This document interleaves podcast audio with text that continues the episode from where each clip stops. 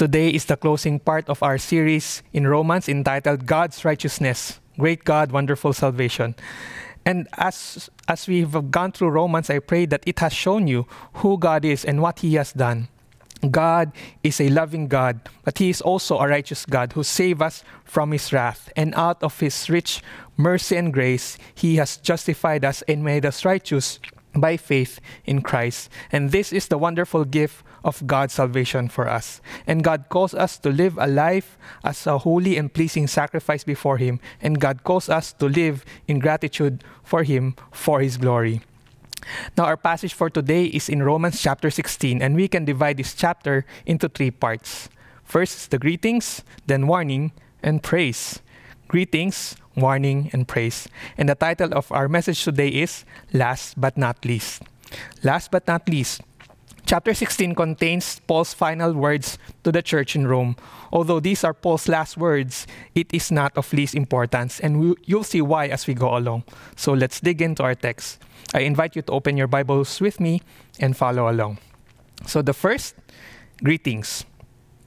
This section seems to be one of the least interesting part of the New Testament. Why? Because these are just long lists of names. These are long greetings from Paul.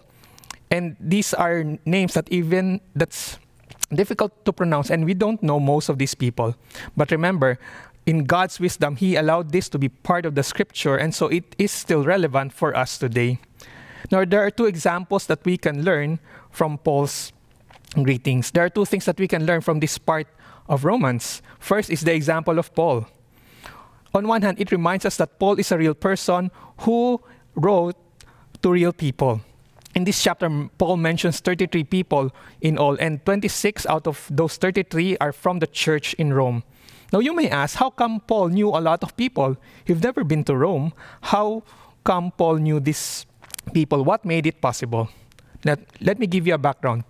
In 49 AD, Emperor Claudius expelled the Jews from Rome, including all the Jewish Christians, and so they were forced to transfer to other cities.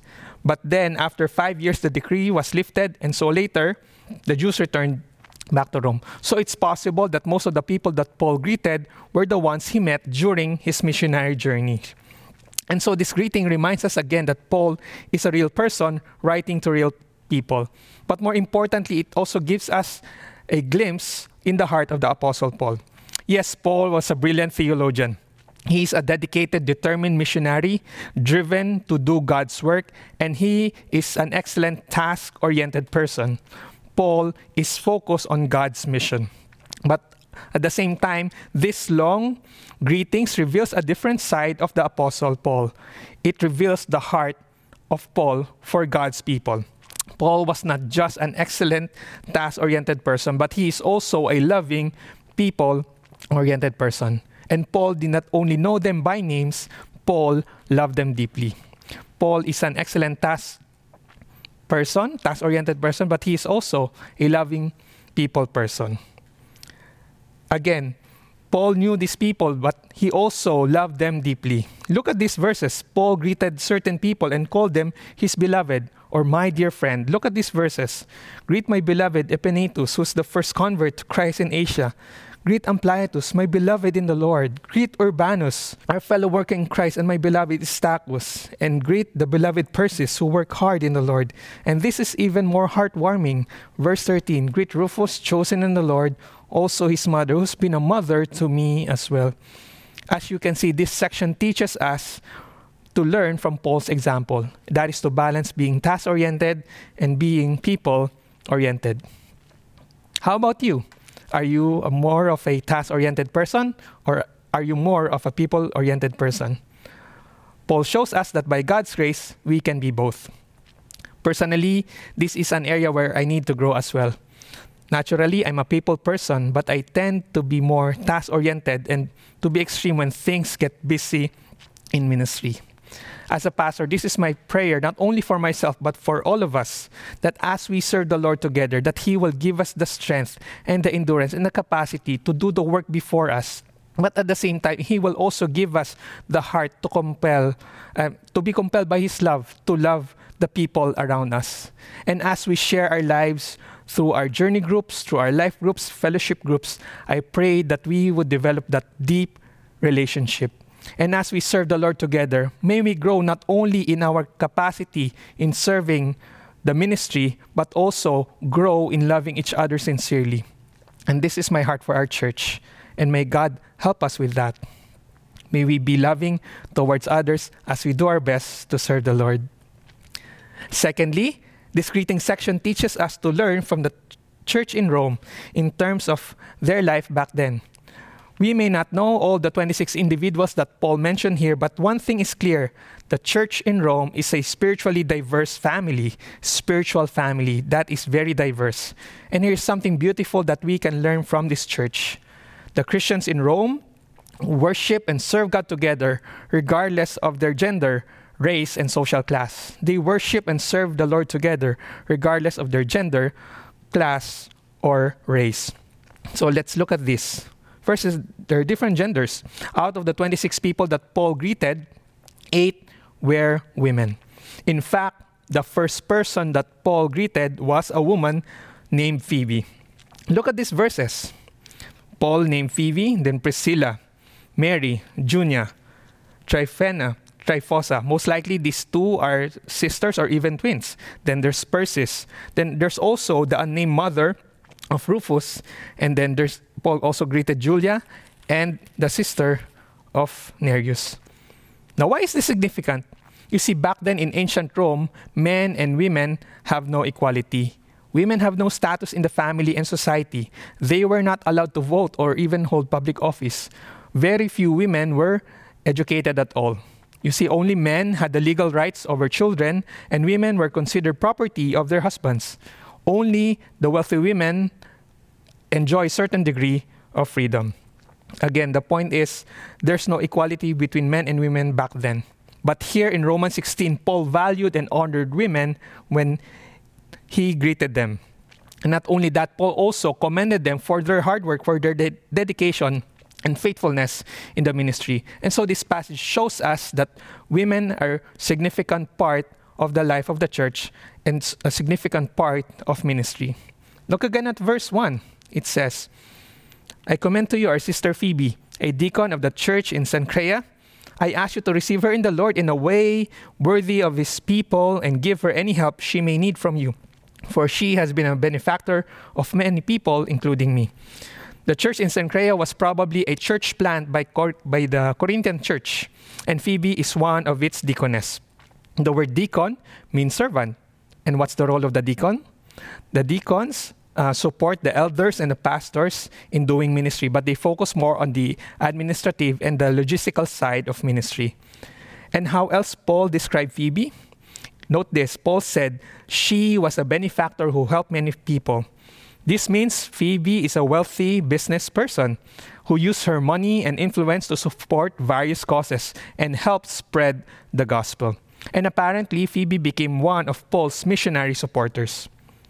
Now, Paul commended Phoebe to the church in Rome probably because she was the one who brought this letter to the church in Rome on her way to a business trip towards there. And so, everything that Paul shows here tells us that Phoebe is a faithful and trustworthy servant of the Lord. Again, the point is women are a significant part of Paul's ministry or the church ministry back then. And also, Paul commended other women for their hard work. Look at these verses. It says, greet Mary, work very hard for you. Greet Tryphena, Tryphosa, those women who work hard in the Lord. Greet my dear friend Persis, another woman who has worked very hard in the Lord. At the same time, Paul also commended two husbands along with their wives. Look at these verses. Greet Priscilla and Aquila, my co-workers in Christ. They risked their lives not only for me, but not only I, but all the churches of the Gentiles are grateful to them. You see, Priscilla and Aquila were a husband and wife ministry team. They were mentioned 6 times in the 4 different books in the New Testament. And they were Jews like Paul. They were also a great blessing to the Gentile church. How? Paul said that they risked their lives for him and for the gospel. And so we could say that they are the New Testament model, our primary model of serving the Lord as a husband and wife team. Now, verse 7 also tells us another couple. Greet Andronicus and Junia, my fellow Jews who had been in prison with me. They are among the apostles. They are outstanding, and they were in Christ before I was. This couple became Christians even before Paul, and note that Paul said they were outstanding among the apostles. And so Andronicus and his wife Junia were considered apostles. Now, please don't get confused. The word apostle here is not the capital A apostle like the Apostle Paul or the 12 apostles of Jesus Christ. Andronicus and Junia were the small a apostles. They were apostles, which means, the word means to be sent as a messenger or missionary, just like Barnabas was sent as a missionary to the church in Antioch. So Andronicus and Junia were a husband and wife missionary team. They were considered outstanding among the apostles. So as you can see, women play an active and influential role in the ministry of the early church. They were active in missions, in serving. And this is what God wants for us to do as well. So just imagine our church. Imagine if our church are being run only by men. Would it be an effective church? Would it be a God-glorifying church? Not necessarily, because we are not allowing women to play their role, to exercise their gifts in order to build God's church. You see, God designed our church so that men and women can share their gift and serve one another and build up Christ's church and reflect His glory. Now, here's the point. Both of us, again, men and women, we play significant roles. Yes, we may have different function, but God calls us as essential part of building His church. And that is the same for us today. Again, may we be willing to share our lives, to exercise our gifts, regardless of our gender, to serve God actively. And God calls us to contribute in building up the body of Christ. So may the Lord help us. Secondly, the church in Rome worshiped and served the Lord together, regardless of their race and background. They have different race and background, but the people served together. The church in Rome were composed of both Jews and Gentiles. And look at these verses. Verse 3, greet Priscilla and Aquila, my co-workers in Christ. They are Jews whom Paul met in Corinth. Greet Andronicus and Junia, my fellow Jews. And also Herodion. Herodion was also a Jew. Now look at these other verses. These are the Gentile Christians. I commend to you Phoebe, Ampliatus. So there's Phoebe, Ampliatus, Urbanus, Istachos, and Apelles. All these are Greco-Roman names. Again, the point is the Roman church were composed of both Jews and Gentile Christians.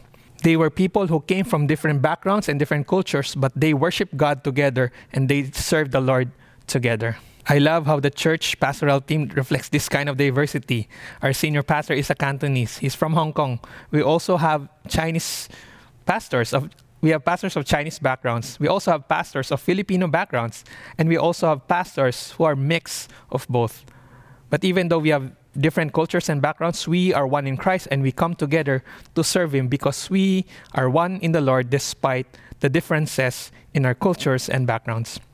So, dear brothers and sisters, there should be no room for discrimination in our church. God calls us to be one in Christ, whether you are a Chinese, a Filipino, an American, a Japanese, a Canadian, or whatever your citizenship is, whatever your background is, God calls us to be one in Christ, and we belong to one body. So may the Lord help us. Third, the church in Rome worship and serve the Lord together, regardless of their social class and status.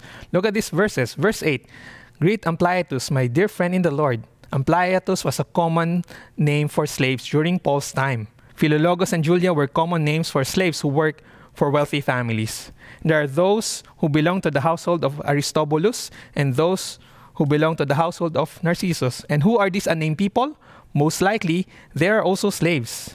In verse 14, there's Asyncretus, Phlegon, Hermes, Patrobas, Hermas, and other brothers and sisters with them.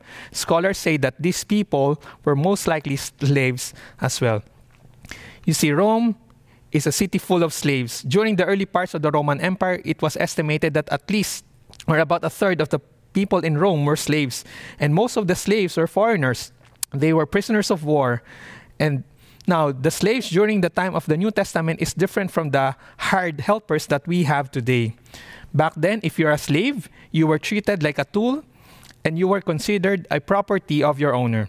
You could be bought and sold like animals. You have no legal rights. Your master could kill you at will, anytime, and he could do whatever he wants with you. You have no rights. Now, the slaves back then is the lowest class in society, and we can say that they are the class D and E people during Paul's time. Now, the church also has the rich and powerful people. These are the class AB people. Look at these verses and names here. There's Phoebe, as mentioned in verse 1. She's a rich benefactor who helped Paul. Another influential person is Herodion. He's related to the Herod family, given his name. And down in verse 23, there's also a prominent person named Erastus, the city treasurer. Erastus is a Roman government official who has a lot of political influence. And there were also middle-class people in Rome. We can call them Class C. There's Priscilla and Aquila. They were tent makers like Paul. They were business people. There's also a group of people that meets in their house. Verse 5 tells us that Priscilla and Aquila used their home to host one of the house churches back then. And there are actually 4 house churches mentioned here in chapter 16. That's in verse 5, 10, 11, 14, and 15. In Paul's days, Christians do not have large buildings where they can gather, just like we have today. So the early Christians used their houses as a meeting place for Bible study, for prayer, for worship. And these house churches are family-sized small groups. But even though they meet in different places, together they belong, and they made up the church in Rome. As you can see, the church in Rome have different social class of people. There's rich and poor, educated and uneducated, slave and free, ordinary and influential. From the lowest rank of society to the highest, the church in Rome was incredibly diverse community of people. There's men and women, young and old, Jews and Gentiles, slave and free. And this is the beautiful picture of the Roman church back then. And now, how did it happen? How did such diverse people coexist? What made it possible for them to serve God and to do it lovingly and to worship God together? There's only one reason: their relationship with Christ. The only reason is they are one in Christ, being in Christ. And that's the miracle only made possible by the gospel. And that is what Paul highlighted 10 times in this section. Paul said, being in Christ, in the Lord, being in Jesus Christ. Dear church, we are a diverse family like the church in Rome. But just like in Paul's time, we could also easily be divided. We have so much things to be divided about: our race, skin color, gender, political views, educational background, and many more things. But the only thing that will enable us to be united, to stand together and love each other, is that all of us are in Christ. The gospel is the only thing that unites us to serve and worship God together. We are one in the Lord, and we have been saved from God's wrath because of what Christ has done for us. So may the Lord help us.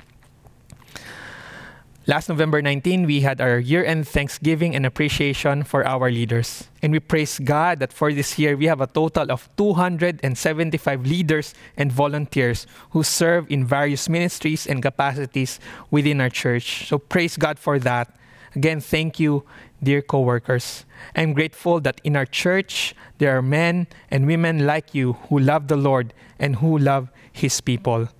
We come from different backgrounds, different cultures, different class, but we come together as one in Christ, and we serve and worship the Lord together. And that is a beautiful gift that God has given us. Thank you for your hard work, your dedication, your love and sacrifice. Thank you for your love, your sweat and tears. Thank you for all your hard work. God has blessed our CBCP family through you. And may you continue to work and serve the Lord, love Him and love His people. And may the Lord establish the work of your hands. And I pray that God would help us to continue to live together in unity and guide us and to stand against disunity or discrimination. So may the Lord help us. Now let's go to the next section. We go to the warning, verses 16 to 20. I urge you, brothers and sisters, to watch out for those who cause divisions and put obstacles in your way that are contrary to the teaching you have learned. Keep away from them. After Paul personally expressed his love for the Christians in Rome, he issues one final warning to them. He said, watch out, keep away from certain people. Watch out, keep away from certain people. This command is a sharp contrast compared to the previous verse that Paul just said. Look at verse 16. Paul said, greet one another with a holy kiss. Greet one another with a holy kiss. See, Paul did not just tell them, greet one another. Instead, he said, greet one another with a holy kiss. And Paul used also the same commands in his other letter. And at the same time, Peter commands as well. In 1 Peter 5:14, he said, greet one another with a kiss of love. See, the kiss is a popular custom in the first century, even the time of Jesus. Of course, there are many kinds of kisses, but that is why Paul used the term holy kiss. It is an expression of family devotion and affection, a familial love with fellow believers and Christians. And this is very important, especially precious for those who are new in their faith. Because back then in the early church, many people who became Christians were outcast by their family.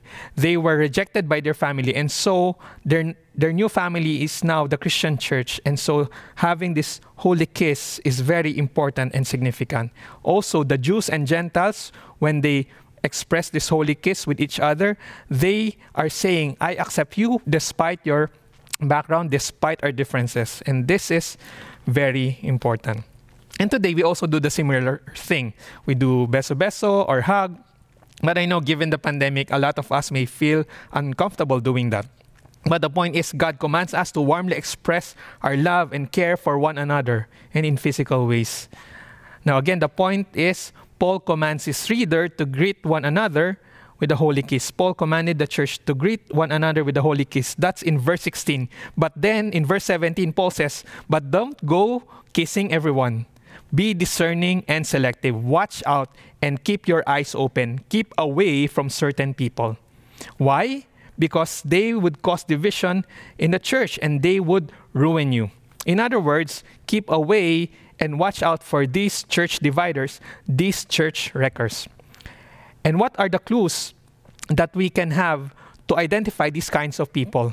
Paul gives these certain clues. First, Paul said, they teach what is opposed to God's word. Verse 17, watch out for these people who cause divisions and upsets people's faith by teaching things contrary to what has been taught. Stay away from them.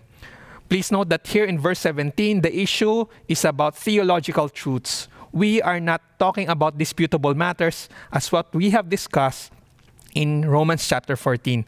Instead, the issue here is about foundational doctrines of the Christian faith. It's about the core essentials of the gospel.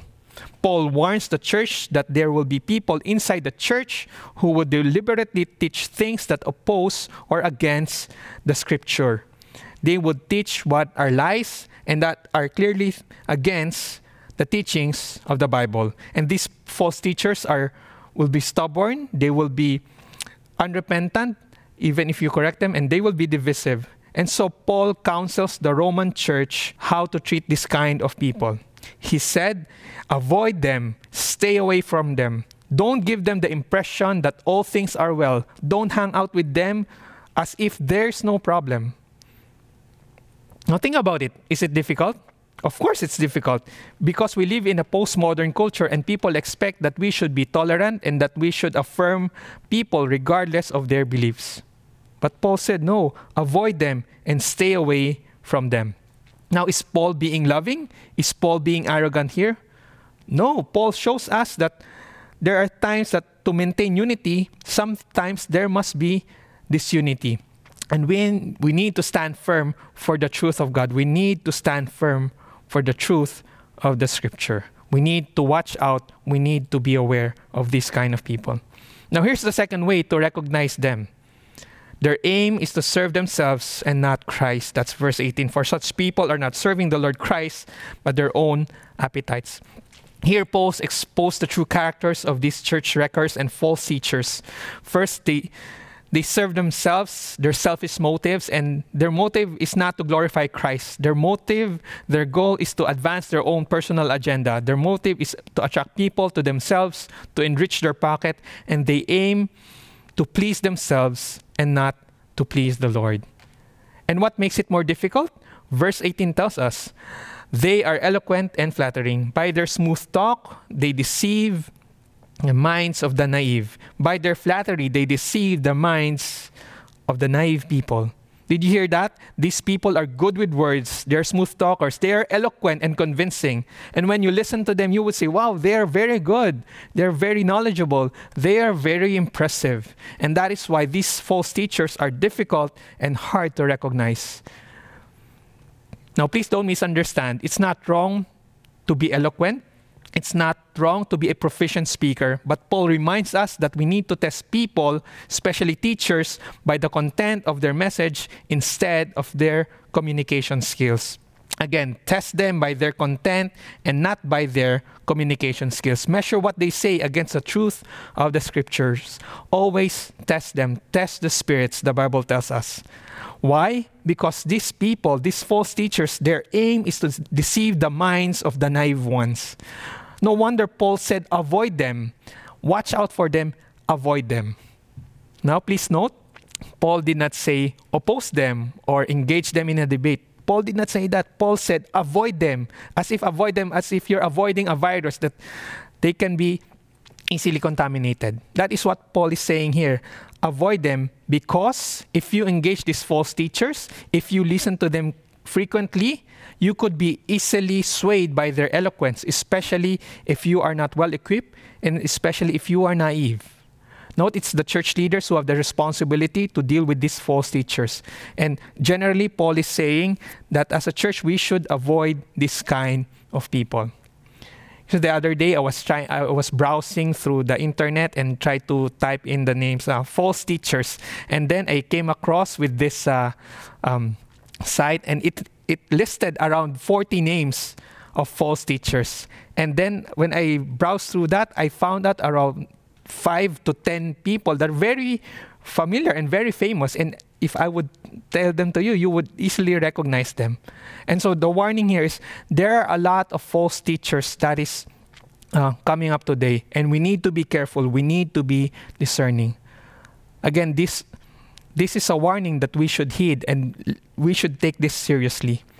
You see, we live in an age where we can quickly access internet and listen to various messages, not just from our church, but also from other churches, local and abroad. And that is the blessing of technology. Through technology, we can also benefit from the greater body of Christ, because there are other good teachers and pastors that we should listen to as well.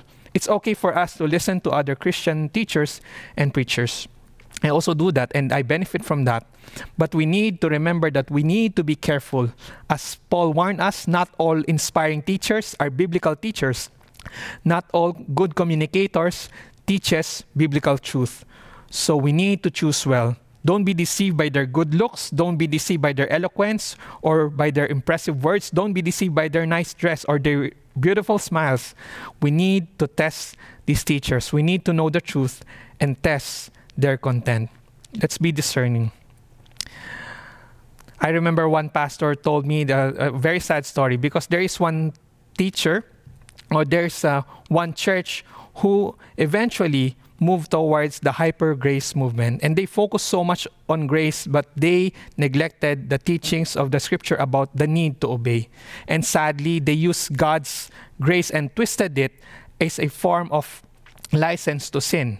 I've heard that one specific church, their young people, they started to engage in premarital sex. That's a sad reality. But then their reason is it's okay because God can forgive them. They only focus on grace, but they don't focus on obedience and holiness. That's one of the dangers of false teachings. There are other churches also who move towards prosperity gospel, and they focus on success. And what they teach is God wants you to succeed. God wants you to be well. God doesn't want you to suffer. And then they neglect the other parts of Scriptures that about the reality of suffering, about the reality of endurance. And they just focus on those things, in the carnal things of this world, about success, money, fame and being effortless in experiencing the Christian life. But we need to be careful about these false teachings. Your brothers and sisters, may God help us to discern and be aware of this trap. Now, what's another reason why the church in Rome should be discerning? Verse 19 tells us, "For your obedience is known to all, so that I rejoice over you." Paul commanded the Christians in Rome because of their obedience. They have a very good reputation, and even people outside the church heard their testimony. Even Paul, who has never been to Rome, heard about the testimony of this church. They are obedient, and that is why Paul rejoices. But also, Paul warned them, because of their obedience and their faithfulness, they have now become a target. It says, "Watch out for these false teachers, because for your obedience," the word "for" is an explanation of why they need to watch out, because they are now a target. Satan and the false teachers will now target to destroy them. Dear church, this is the reality of our Christian life. The more faithful and obedient you are, the more Satan wants to destroy you and ruin you. The Bible says Satan is like a roaring lion seeking someone to devour. And so we need to watch out, and we need to be alert and discerning. How? Verse 19 tells us, Paul gives this command so that we won't be easily deceived. "I want you to be wise about what is good and innocent about what is evil." Paul's advice is both positive and negative. Be wise about what is good. That's the positive side. One translation says, "Be experts in doing good." And on the negative side, Paul says, "Be innocent about evil." The term "innocent" here means untainted or unmixed. It's like untainted milk that is free from impurities. And here is what Paul is saying. To counter the false teachers, be innocent but not ignorant. Be innocent but not ignorant. Discern what is right from wrong. Discern what is good from evil. Discern what is truth and error. And how do we do that? Well, we need to go back to basics. We need to go back to God's Word. Let us read God's Word daily, study it, and memorize it. Know what you believe and understand why you believe, why you have your faith. And don't be satisfied having minimal knowledge of the Bible. We need to be firmly grounded. And as the Apostle Peter tells us, "But grow in the grace and the knowledge of our Lord and Savior Jesus." Grow not only in the grace, but also in the knowledge of our Lord and Savior Jesus. Year 2022 is about to end. And I'm sure maybe some of you are not yet finished with your Bible reading plan for the year. And perhaps because you're busy or you missed a lot during the past few weeks or past few months. But don't worry, we will have a new opportunity for 2023. So I encourage you, starting next year, do your best to plan and follow your Bible reading plan. You may also follow our Project Ezra Bible reading plan. And let's do our best together as one church to stand firm on God's truth, to know more about Christ, to grow in the grace and the knowledge of our Lord Jesus Christ as we read together, as we study, as we memorize God's Word, as we implant it in our heart and obey the Lord for His glory. Now, Paul then continued his encouragement with this promise of victory in verse 20. He said, "The God of peace will soon crush Satan under your feet, and the grace of our Lord Jesus be with you." Why did Paul suddenly bring up Satan? You see, false teachers and divisive people come from Satan himself. They are doing Satan's work, whether they realize it or not. And Paul reminds us that the God of peace will soon crush Satan under our feet.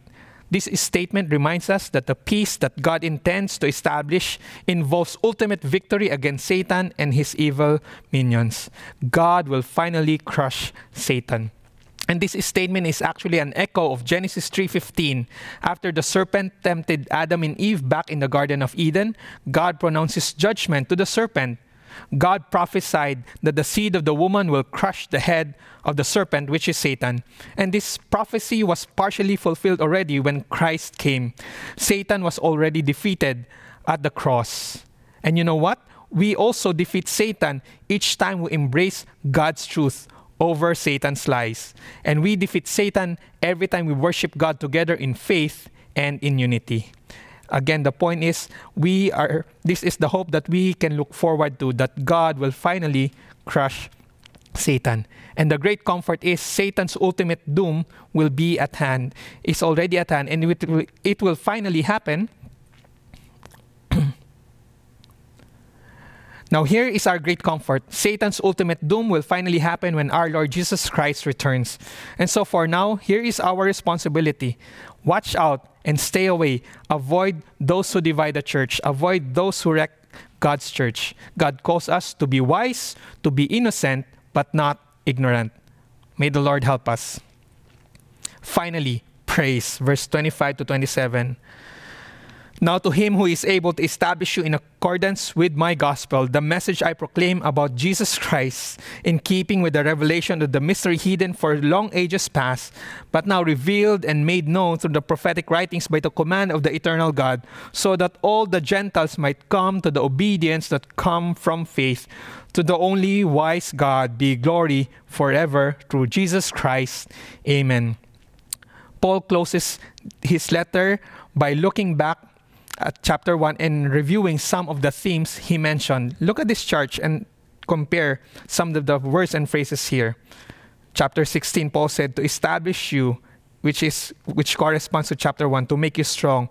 My gospel, then the gospel of God, the message I proclaim about Jesus Christ, the gospel regarding his son, then the mystery hidden for long ages past, then the gospel he promised beforehand through prophetic writings in verse 26, and then chapter 1, verse 2, through the prophets in the Holy Scripture, so that all the Gentiles might come to the obedience that comes from faith, and to call the Gentiles to the obedience that comes from faith. And what was Paul's aim in doing this? The opening chapter 1 and the closing section, chapter 16, serves as a beautiful frame that rounds up the whole letter of Romans. And Paul used this closing section also to review the gospel. Here is what Paul is saying.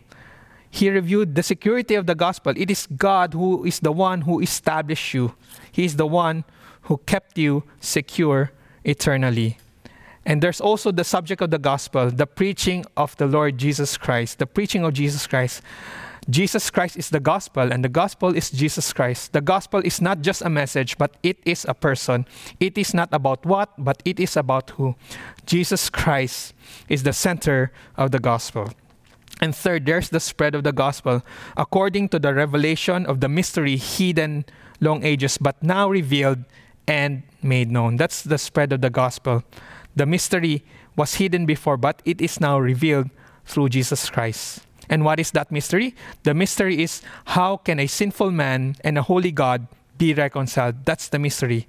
And then another mystery encompasses the reality is, how can the Jews and the Gentiles be joined together? And that's the mystery of the gospel, now revealed. And then there's also the scope of the gospel to all the Gentiles. The word Gentiles here is also the word nations, ethnic groups. The gospel is for everyone. Whatever your background is, whatever your religion is, the gospel is for you and me. And God aims for the gospel to reach all the nations. And the strength of the gospel, it is leading to the obedience that comes from faith. You see, the gospel is not just about paperwork in heaven. The gospel is not just about erasing our sins. The gospel dramatically and radically changes and transforms us from the inside out.